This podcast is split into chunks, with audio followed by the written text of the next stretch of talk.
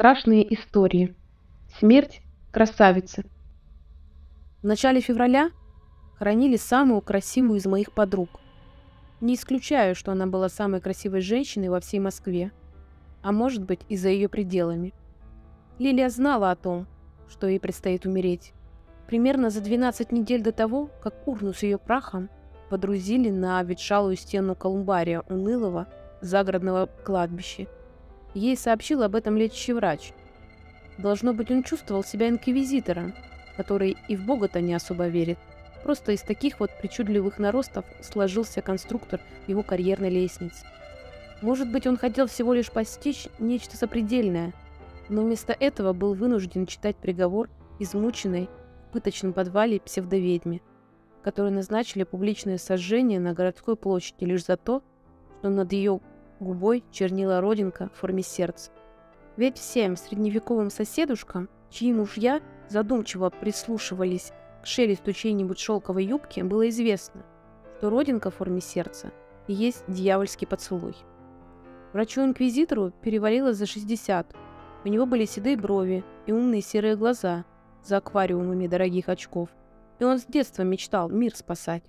И спасал ведь, пусть не сам мир, а его частность. Везунчиков, которые потом годами присылали ему дорогой коньяк на Рождество. Но имелся и побочный эффект – читать приговоры. Растерянная девушка, сидевшая перед ним на самом краешке больничного стула, была хороша, как сама весна. Ее глаза лучились ожиданием чуда и надеждой на бесконечность будущего, а он был вынужден говорить ей о метастазах в костях. На щеках ее играл румянец, нежный, как у барышни из книжки Джейн Остин, а кости гнили, и это было необратимо. Химиотерапия в этом случае служила тем самым пыточным подвалом, в котором мучили ведьм перед тем, как очистить их душу огнем. Лилию отпустили домой умирать, выписав сильное обезболивающее. Умирать она не хотела и, кажется, не собиралась. Надо сказать, за глаза Лилию часто называли пустышкой, потому что, прожив четверть века, она сумела утвердиться лишь на игровом поле безусловной красоты. Пыталась получить высшее образование, поступила сначала в щепку, таких ангелоликих часто берут за фактуру, но вылетела, не доучившись и до второго курса. Потом пристроила документы в какой-то новорожденный экономический вуз, довольно сомнительный, но там ей стало скучно. Оплатила двухмесячные курсы мастеров маникюра, все же ремесло. Ну и это не пошло, болели глаза, спина.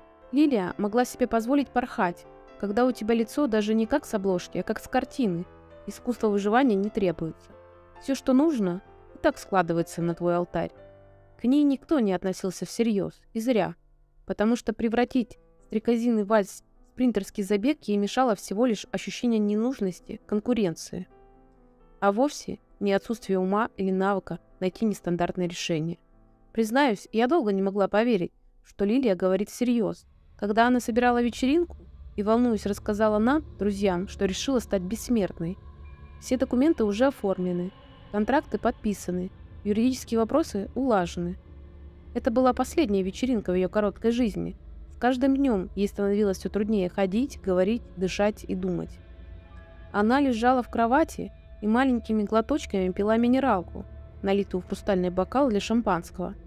А мы сидели вокруг, ели пиццу и пили сухое вино. Лилия была так худа, что почти бесплотно, но глаза ее горели. «Есть одна фирма, — говорила она, — которая дает шанс стать бессмертным. Не гарантию, но все-таки весомый повод надеяться. Они замораживают тело и помещают его в специальное хранилище, как мук в янтарь или мамонта в ледник. И лежишь ты там этакой спящей красавицей в хрустальном гробу, с одним только отличием. Что разбудить тебя может не поцелуй принца, а развитие нанотехнологий и медицины. Пройдет лет пятьдесят, и ученые будут готовы воскресить плоть, заменив все, что вышло из строя, на новенькое, в специальных биоинкубаторах выращенное. А тут и ты готовенький, с изморозью на ресницах». «То есть насчет измороси я не уверена, — нахмурившись, призналась она, — но идея мне нравится. Как-нибудь за моим воскрешением будет наблюдать весь мир. Может быть, мы с вами еще встретимся. Только вы уже, конечно, будете дряхлыми стариками, а я останусь такой же, как сейчас». Когда все поняли, что это не дурацкий розыгрыш, посыпались вопросы. Уверена ли Лилия, что это не Шарашкина контора имени Лисы и Алисы и кота Базилио. Наверное, такая процедура стоит баснословных денег. Откуда у нее, безработной, могли найтись такая сумма? А вдруг ее обманут? Деньги взяли? Однозначный час волшебный доктор с гробом хрустальным не приедет. Лилия отвечала спокойно и уверенно. Это не обман. Уже почти триста успокоившихся романтиков спят в морозильных камерах и когда-нибудь будут разбужены. Деньги, конечно, не маленькие, тридцать тысяч долларов, но у нее машина была. Пожилой Volkswagen Жук. Жизнерадостно, оранжевый остаток же суммы подарил один из тех, кто восхищался английской природой и ее красоты издалека. Банкир какой-то. Жениться на ней мечтал, дурачок. Не знал про чертовы гниющие кости. Можно было сохранить только мозг. Это стоит гораздо дешевле. Десять, смущенно улыбнулась она, кутаясь в плечи. Тогда в будущем его смогут присоединить киборг к телу. Ты останешься собой, только будешь выглядеть иначе. Ну, я подумала. Разу она не закончила. Ну, мы и так знали, о чем она подумала. Расстаться с таким красивым сосудом, как ее тело, наверное, было мучительно. Ей хотелось обессмертить все, и личность, и ее вместилище. Я написала завещание. Когда мне станет совсем худо, у моей постели будут круглосуточно дежурить представители фирмы.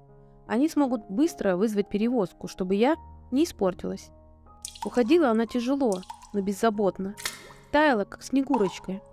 И ее прекрасное лицо совсем пожелтело. Она говорила, что боль ее похожа на осьминога. Иногда засыпает, но чаще шевелит скользкими щупальцами внутри.